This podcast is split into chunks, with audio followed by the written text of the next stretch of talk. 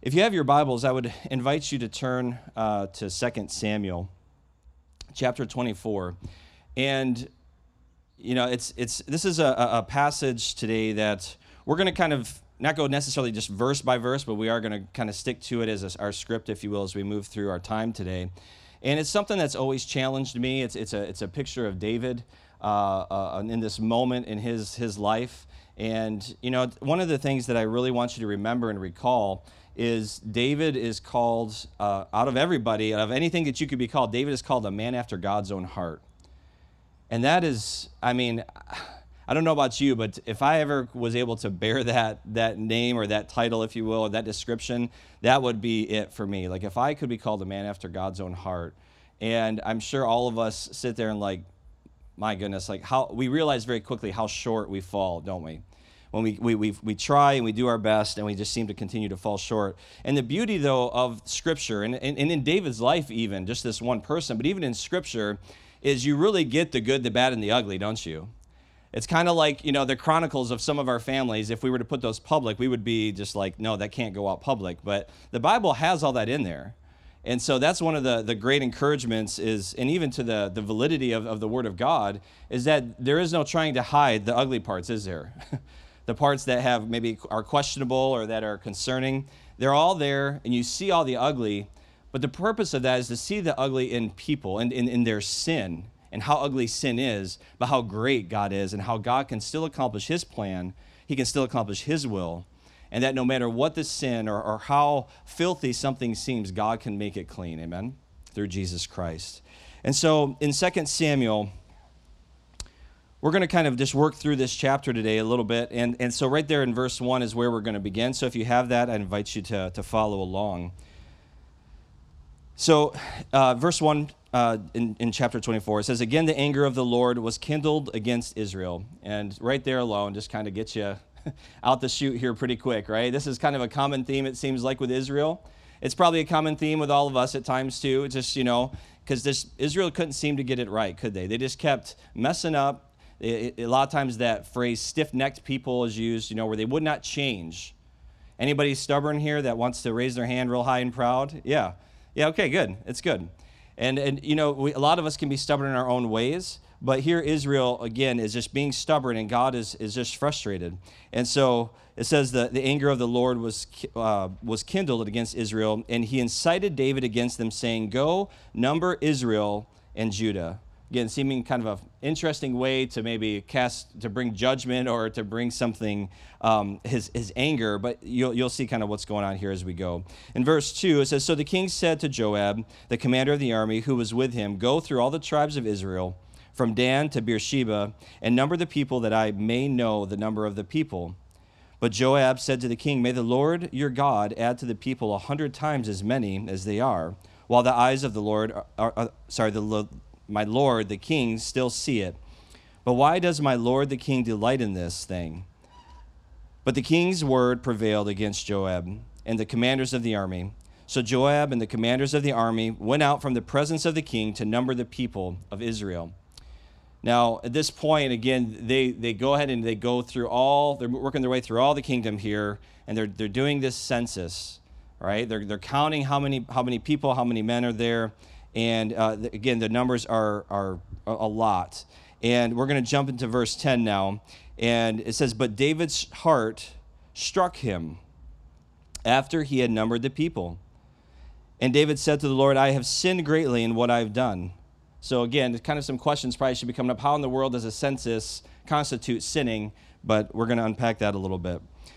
Continuing, but now, O Lord, please take away the iniquity of your servant, for I have done very foolishly. And when David arose in the morning, the word of the Lord came to the prophet Gad. And again, I know we're Blues Brothers territory, you know, on a mission from Gad. Remember that whole thing? This is not that. This is Gad, a man, a prophet, not God, okay, with an accent. So it's Gad, G A D. The prophet Gad, David's seer, and saying, Go and say to David, Thus says the Lord, Three things I offer you. Choose one of them, that I may do it to you. So Gad came to David and told him and said to him, Shall three years of famine come to you in your land? Or will you flee three months before your foes while they pr- pursue you? Or shall there be three days' pestilence in your land? Now consider and decide what answer I shall return to him who sent me. Then David said to Gad, I am in great distress. Let us fall into the hand of the Lord, for his mercy is great, but let me not fall into the hand of man. Verse 15. So the Lord sent a pestilence on Israel from the morning until the appointed time, and there died of the people from Dan to Beersheba 70,000 men. And when the angel stretched out his hand toward Jerusalem to destroy it, the Lord relented from the calamity and said to the angel who was working destruction among the people, It is enough, now stay your hand. And the angel of the Lord was by the threshing floor of Aruba, Aruba, sorry, Araunah, the Jebusite.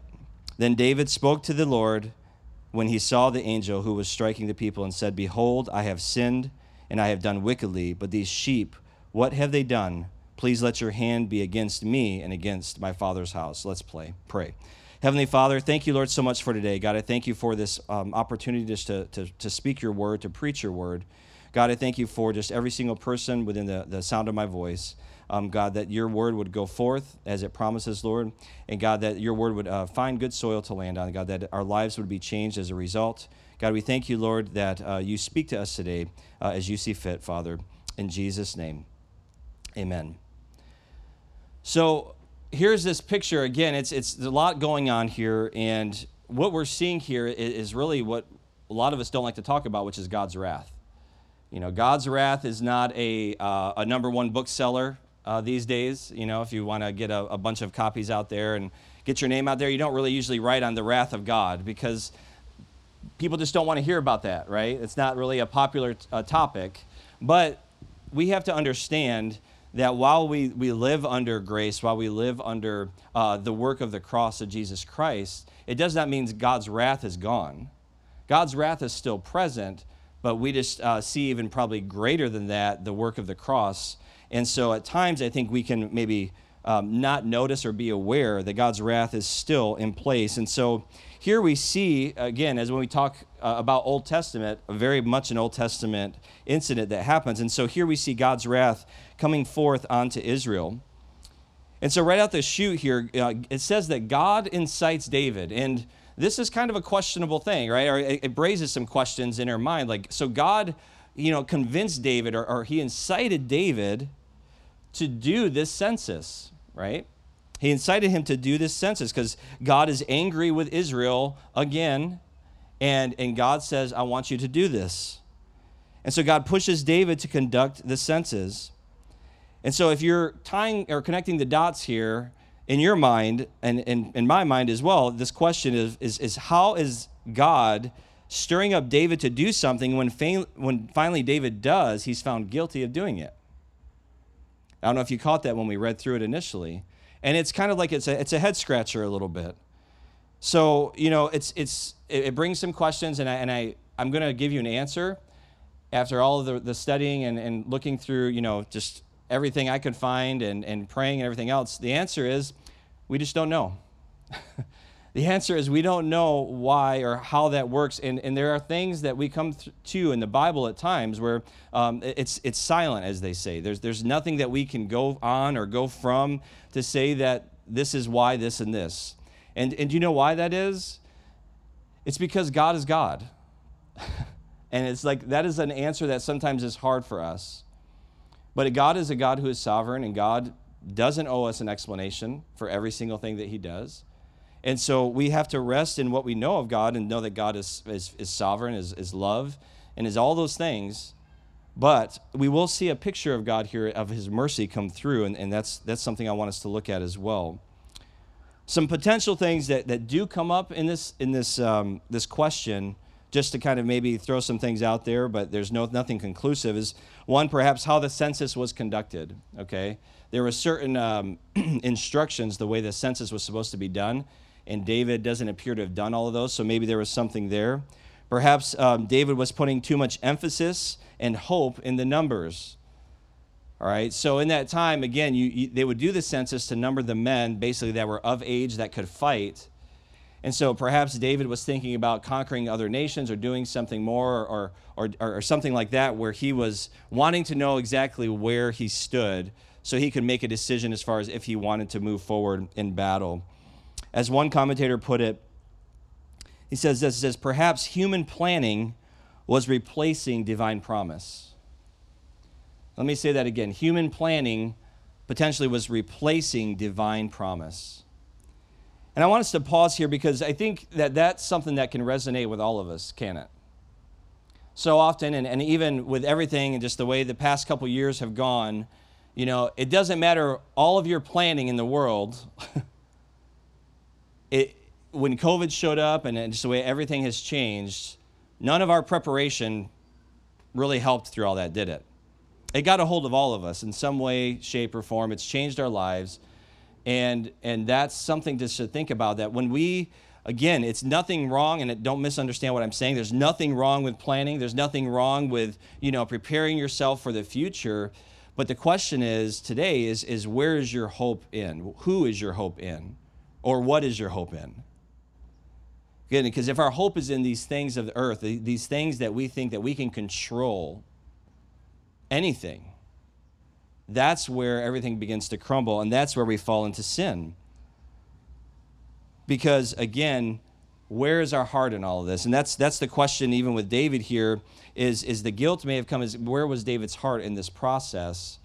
And was he beginning to shift his focus from God being his supplier, his support, his strength, to that of his kingdom and, and the numbers that he had? And that's where his protection and strength came from.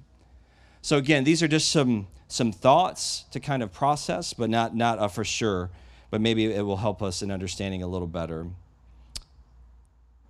So here we see this picture of, of, of David and his his basically the general of all of his armies, his right hand man, comes to him when he does this census, and he brings these questions and he tries to change his his mind, David's mind, and you know, a question for us today is, is, is, who are we listening to? Who is our advisor today? Because Joab, you know, he was coming from a, a, a place of sincerity and he was probably a place of wisdom, but David was set on what he was supposed to do. It didn't make any sense to Joab to do this census, and he again tries to reason with David, but David goes forward because his decision had been made. And now we come to, to verse 10, and, and this is something I want us to camp just for a moment on.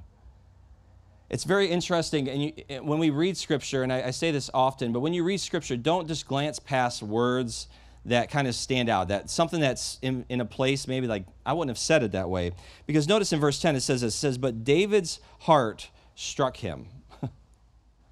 now, I don't know about you, but that's probably not a phrase I would normally say. You know, I don't know about how, how you process your heart when, when you feel like something is wrong. Does it strike you?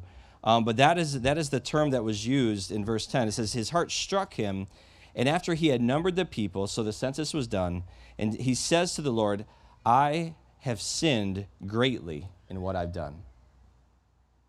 And so David is coming to a place of realization of, of sin in his life, right? He's recognizing that a mistake had been made, that he had done something wrong. He's taking ownership. And he goes on and says, says, But now, O Lord, please take away the iniquity of your servant, for I have done foolishly. So David, again, recognizes that he was a sinner. And this term struck, his heart struck him, it's often a military term, or when you think, uh, anybody ever been in a fight where they hit somebody? You don't have to raise your hand, but thanks for the. okay, some of you did. So that's good. So I know who to hang out with if, if we ever are in trouble. But um, but when you strike somebody, right, you know, that's, that's that kind of a, a hit, depending on, I guess, how, how hard your strike is. Um, that's how David's heart did to him. It struck him suddenly and it, and it woke him and it, it showed him that he had, he had created or committed a great sin. You see, his cry was for God to remove the iniquity that was in his heart. It wasn't just to change the situation that was coming down, was it? Again, let's pause for a minute and think about that. So, so often, and again, in our culture, in our society, where we are just comfort driven. I don't know about you, but I, I like comfort. Um, a gentleman pulled up, I think, to park yesterday, and it was a, a 1980s uh, Riviera, you know, with a convertible, the seats, like you could have, you know, laid sideways on the back seat, like no problem. Just this huge car, and he was just comfortable. And that's how we like life, right? I mean, we want to ride in comfort with the top down, the wind in our hair, some of us less hair, um, but you know, just that kind of thing where we're comfortable. And that is kind of the driving force at times, isn't it? When things are not comfortable in our life, we're asking God, God, take away the discomfort. When in essence, we never actually look at the, the, the heart of our problem or where the sin is in our life because we just want God to alleviate the pain, not go, you know, deep and actually change something in us. Why? Because that's not comfortable. That can be somewhat, uh, it's not an enjoyable experience, right? When somebody, if anybody ever points out a fault in you, has anybody ever had that happen to them?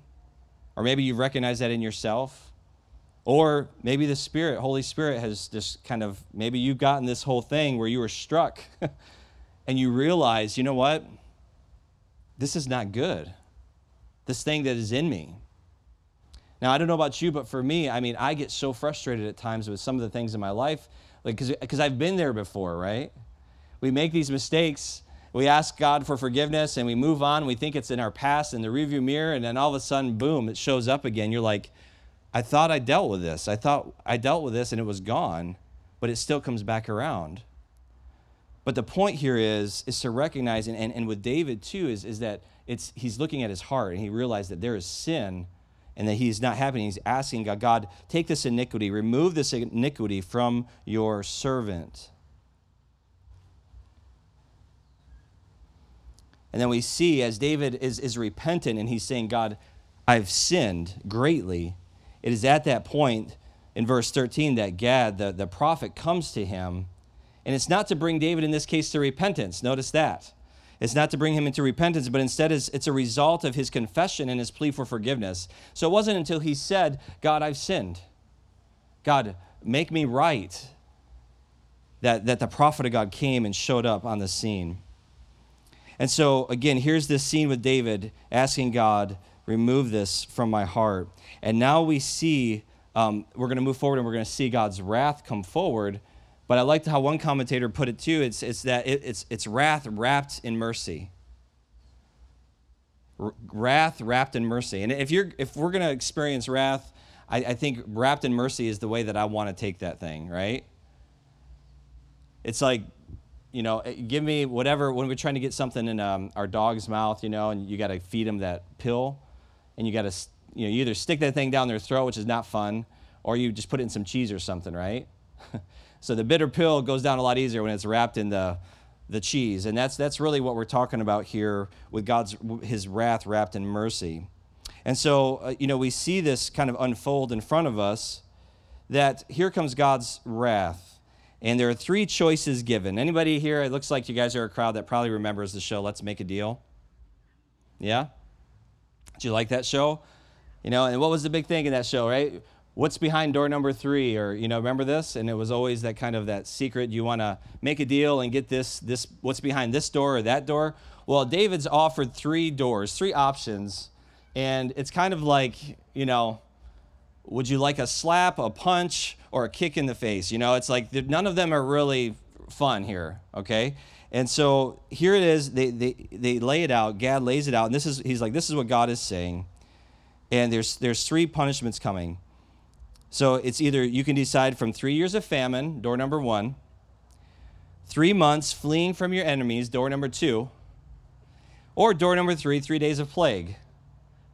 Anybody want to sign up for any of those? You know, it's like, can I have door four? Is that on the, the agenda here? You know, I remember when my, uh, my parents, I grew up, and that's, that's why I'm, I'm so um, behaved, is because I grew up when my, my parents spanked me, right, with a belt. And I remember, again, I don't know if this was you or you guys did this, but uh, when, when I would get in trouble, my mom or my dad, they would just lean over to me while we were out, and they would say, You're going to get spanked when you get home. That was the worst thing ever, right? It's like, give me, give it to me now. Let's get it done with. Because then you had to go the rest of the time out, the rest of the day, knowing what was waiting when you got home. Right? And that was probably worse than the actual spanking itself. It was, it was knowing that it was coming. And I'm like, you know, can we, can we? And so then I would, I would behave the best you ever seen. You know, I'm really nice. I was nice to my mom, kind of rubbing her back. How are you doing? And we're friends now. We're good. And everything's good. The relationship's great. You know, and then we would get home and either her or my dad, they would still drop the hammer, you know? I would still get the spanking. And I was like, I thought we were good. It's like, well, we're good, but there's still a consequence for your, your decision and your behavior. And I didn't enjoy that at all. You know, I really was hoping to get out of or to bypass the consequences of my choices, but that wasn't possible because there was, you know, again, there was a consequence. And so here we see that there's three things being offered um, and there are consequences. There is a wrath that is coming that, that has to be experienced, that is not going to be stopped. But through it, we're going to see God's mercy moving. And so, you know, notice David's response in verse 14. It says, Then David said to Gad, I am in great distress. Let us fall into the hand of the Lord for this, for his mercy is great. Just think about that phrase for a minute. Whatever it is you're facing, whatever it is that you're, you're the uphill battle or the struggle or the trial, listen to that phrase. And, and let's make it personal. Let me fall into the hand of the Lord, for his mercy is great. God, whatever may come, let me be found in your hand, resting in your hand, because I know that your mercy is great. And he goes on and he says, But let me not fall into the hand of man. And so we see here that again, David chooses to fall into the hand of God, meaning he's going to nix that middle one, you know, three months fleeing from his enemies. So it's either the famine or the plague, but he's like, whatever it is, I just want to be in God's hand. And so, verse 18, we see that so the Lord sent a pestilence on Israel from the morning until the appointed time, and there died of the people from Dan to Beersheba 70,000 men. And then notice in verse 60, when the angel stretched out his hand, toward Jerusalem to destroy it, the Lord relented from the calamity and said to the angel who was working destruction among the people, It is enough. Now stay your hand. And so the angel, this, this plague stopped for a moment. All right? It had not completed its full work yet, but it stops here. And David, again, he's, he's, he's talking to God and he's saying, Behold, I sinned, I've done wickedly, but these sheep, what have they done? Please let your hand, listen to his heart here. Again, this is, you know, we talk about a man after God's own heart. Here we see or we hear, please let your hand against me and, and be against me and my father's house. He's saying, let me bear this burden. Don't take it out on these people. And so we see God's wrath has stayed for a moment, but it is not satisfied, is it? The wrath would be completed. The, the wrath would have to be done, or there, there has to be a satisfying of this wrath for it to stop. You know, in Hebrews uh, chapter 9, verse 22, it says, Indeed, under the law, almost everything is purified with blood. And without the shedding of blood, there is no forgiveness of sin. And so we see here that an atonement is still needed here. There, there's a price to be paid here, and it, it, it's not going to be bypassed. And I believe this last part really could, could be one of the reasons why David was said to be a man after God's own heart, because he, again, he's saying, Lord, let me bear that. Let me take that on. Take it out on me, not the people. And it's a glimpse of, of where his heart was. Even though he made mistakes, his heart was there. And so finally, and this is where I, I want to get us to today, is in verse 18. It says, and, and again, so this is the place where that the plague had stopped, where the angel had stopped and, and is, is waiting. And so, and Gad came that day to David and said to him, Go up, raise an altar to the Lord on the threshing floor of Araunah and the, the Jebusite. So David went up to Gad as Gad's word as the Lord commanded. And when Araunah looked down, he saw the king and his servants coming on toward him. And Araunah went out and paid homage to the king with his face to the ground. And Araunah said, Why has my lord the king come to his servant? And so David said, To buy the threshing floor from you in order to build an altar to the Lord, that the plague may be averted from the people. Then Araunah said to David, Let my lord the king take, the off, take and offer up what seems good to him here are the oxen for the burnt offering, and the threshing sledges, and the yokes of the oxen for the wood. All this, O king, Arona gives to the king. And Arona said to the king, May the Lord your God accept you. But the king said to Arona, and here's where I want we're going to sit here for just a minute. Listen to this. He said, No, but I will buy it from you for a price. I will not offer burnt offerings to the Lord my God that cost me nothing. And so David bought the threshing floor and the oxen for 50 shekels of silver. And David built there an altar to the Lord and offered burnt offerings and peace offerings. So the Lord responded to the plea for the land, and the plague was averted from Israel. So here we have this picture again, and, and again, this, this plague has been stopped. Uh, David's told to go out to the place where the plague had stopped, and he's gonna he's gonna build an altar to the Lord. Right. This is going to be the deal of of how to uh, you know uh, to, to to come out of this plague that's promised for the rest of the land. And you know th- this this gentleman comes out, Arona, and he's you know here comes the king. I mean, think about that for a minute. Arona, Araunah runs out. It's like, oh my goodness, the king is showing up on my doorstep here and so he goes out and he bows before you know King David and he, he pays him the proper homage and everything else. And then, you know, David's like, this is what I need. And Arona, of course, you know, as probably any of us would do with any kind of a king, like, take what you need, you know. I mean, I'm not going to sit here and charge you, you know, 9.99 for this and 5.99 for that and, you know, charge the king all this stuff. You know, you just want to serve the king and, and wow, I'm honored that you're even here. And so he throws all these things at, at uh, David, King David, and in one sense, there would have been nothing wrong with David just accepting those things, is there? I mean, would there be something wrong with somebody giving him all those things? No, there wouldn't be. I mean, one, he was the king, and he didn't say, Hey, Arona, give me all these things, did he? Arona was just like, Here, please take these things. You're the king. I want to just, you know, be a blessing to you. Maybe someday I'll need a favor. You know, I don't know what his thought was, but he's just like, Here, just take, take these. And so, again, we see that there was nothing wrong with what had happened, or uh, there would have been nothing wrong with David accepting those things, at least to the common eye. But again, he says this word, or he says this phrase, in that he was not willing to bring anything to God that cost him nothing. And I want you to think about that for a minute. You know, when we bring things to God, what do we bring to God besides our problems? What do we bring to God?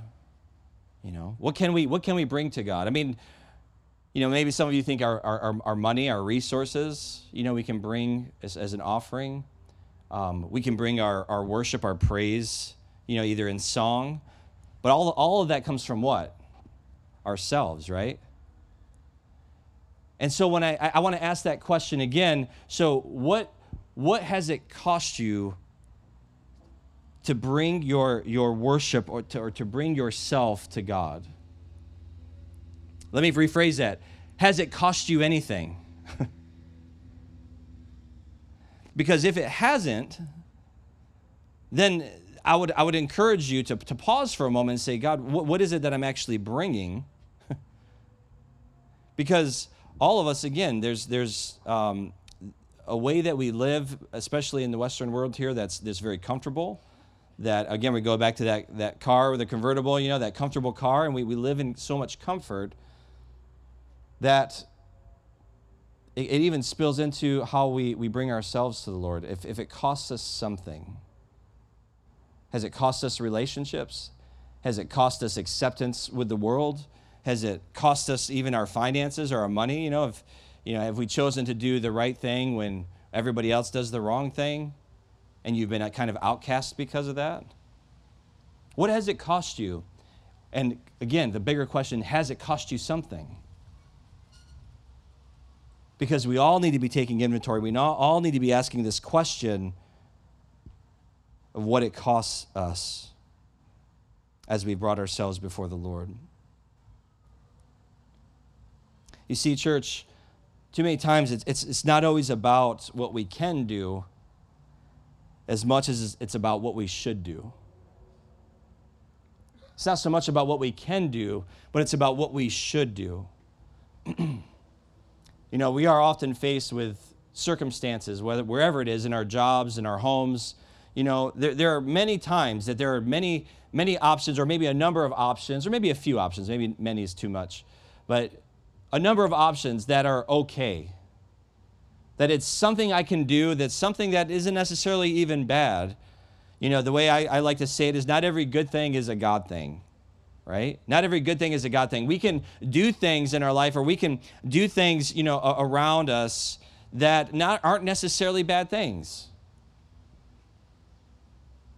You know, one of the, the biggest challenges we face today is, is this um, with all of the sports stuff going on, right? And we face this with our kids too. Like, because sports has become this like almost idol in and of itself that well my kids got to be there you know three days a week. We're going to be there saturday and we're going to be there sunday. So i don't have time for church. I don't have time to gather with believers because i need my kid to be at every single function under the sun you know? And i know you're quiet right now because i'm stepping on your toes and that's okay. But it's true though right? Because we have elevated this above the importance of what it is to gather together as the body of Christ, and that is, is not good. Because again, not every good thing is a God thing. And not every, every is, is there anything wrong with doing sports? No, there's not. Am I saying it's easy? It's not. You know, we've been fortunate we've not had to have those Sunday things, you know, those Sunday games. And so, you know, I know it's not easy.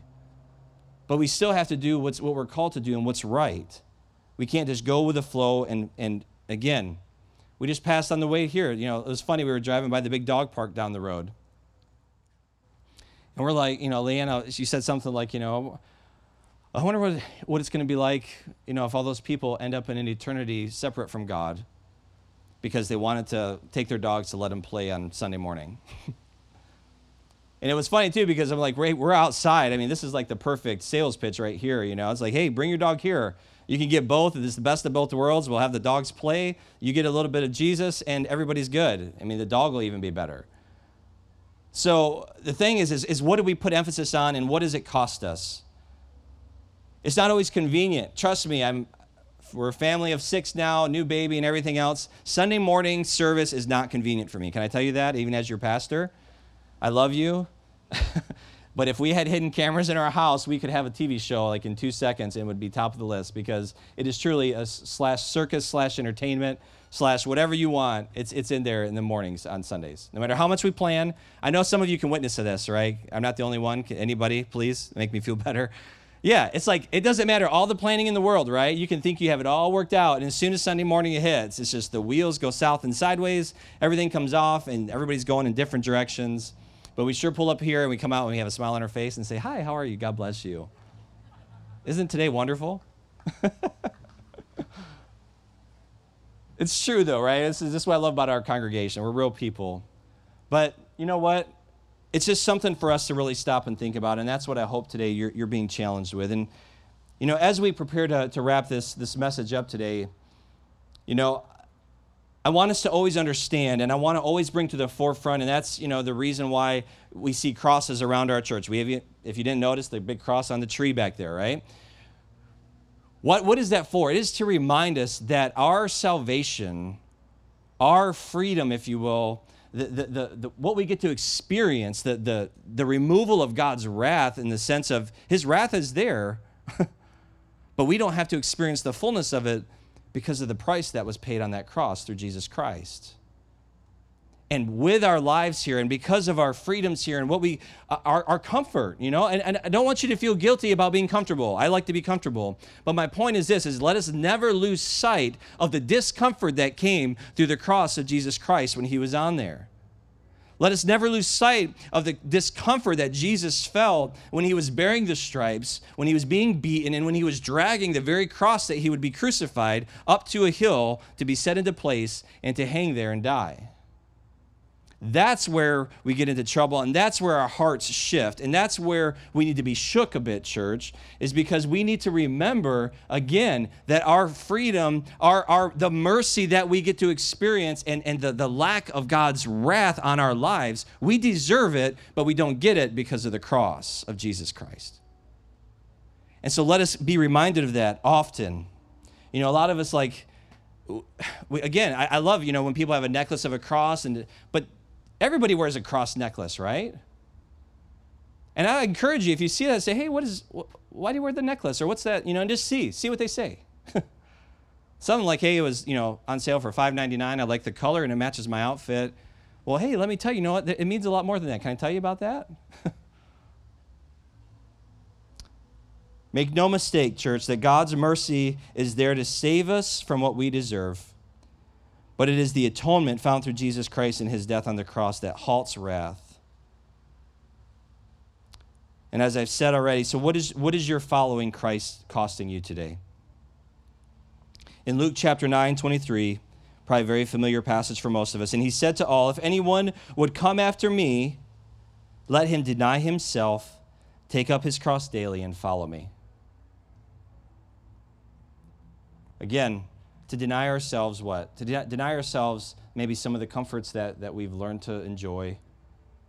To re- be reminded that we have a cross to carry. And when, when the world says, you know, you what, you're crazy, you're foolish, whatever it is, you just shrug and say, well, I'm in good company. Because Jesus experienced the exact same thing. And if the world couldn't recognize the Savior of the world when he was standing right in front of them, they got bigger problems, right? But we're still called to love, and that's what we do. So, are there things in your life today that, that you are doing because you can, because you can more than you should? All right? And that's the question I want you to take with you today as, as you're driving home and as you're going through. What are the things that I'm doing just because I can? And what are some things that I should be doing because I'm called to do those things?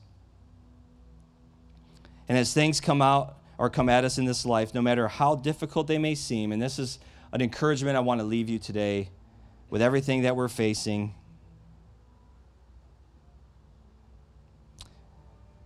That God is present, and we can know that God is a God of mercy.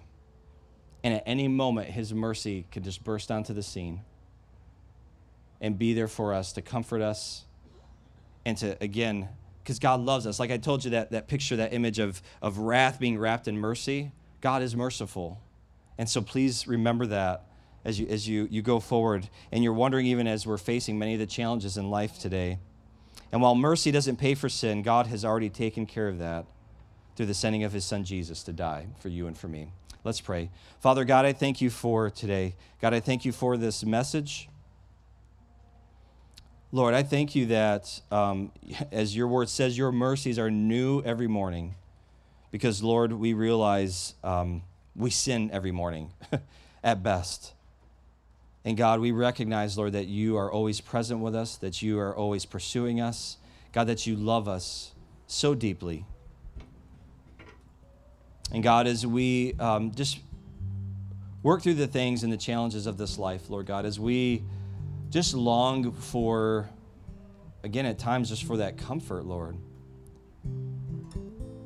God, would you meet us in that place of need? Would you meet us in that place where we need you just to, to really just show up into our circumstance, into our situation? And God, that you would just make yourself real to us. And if you're here in this place or watching online or within the sound of my voice and you want to know what it is